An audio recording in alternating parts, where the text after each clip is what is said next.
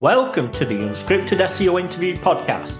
Yes, it's 100% unscripted, 100% unrehearsed, 100% unedited, and 100% real. I'm your host, Mark A. Preston. Is it just basically themes, content, links, or is there some correlation between the technical SEO side of a site as well?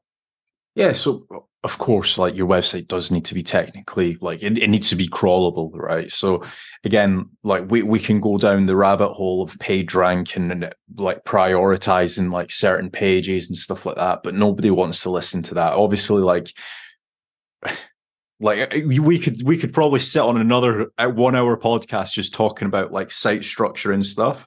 I'm going to assume everybody's got the correct site structure in place but if you don't very quickly like your most important pages need to be like v- easy to click through to. Like it needs to have internal links. Google needs to deem it as an important link. So you can essentially do that by some people like back in the day would call it link sculpting. I would call it like site structure sculpting now so it's it's not like a lot of people would like no follow certain links so all the link juice would go to this one page you don't need to do that now but Google does need to deem it as an important page on your website. So, say for example, if your best televisions page only has one internal link, it, there's it, there's no priority to that page. But if all of your like other pages that are talking about the different types of televisions, all the reviews, they're linking put back up to your best televisions page. Google will deem it as a more important page, so it will crawl it more frequently. It'll give it more priority in the actual crawl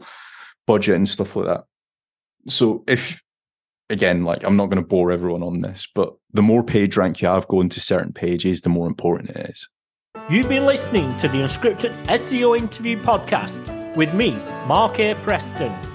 Join us next time as I interview more top SEO professionals.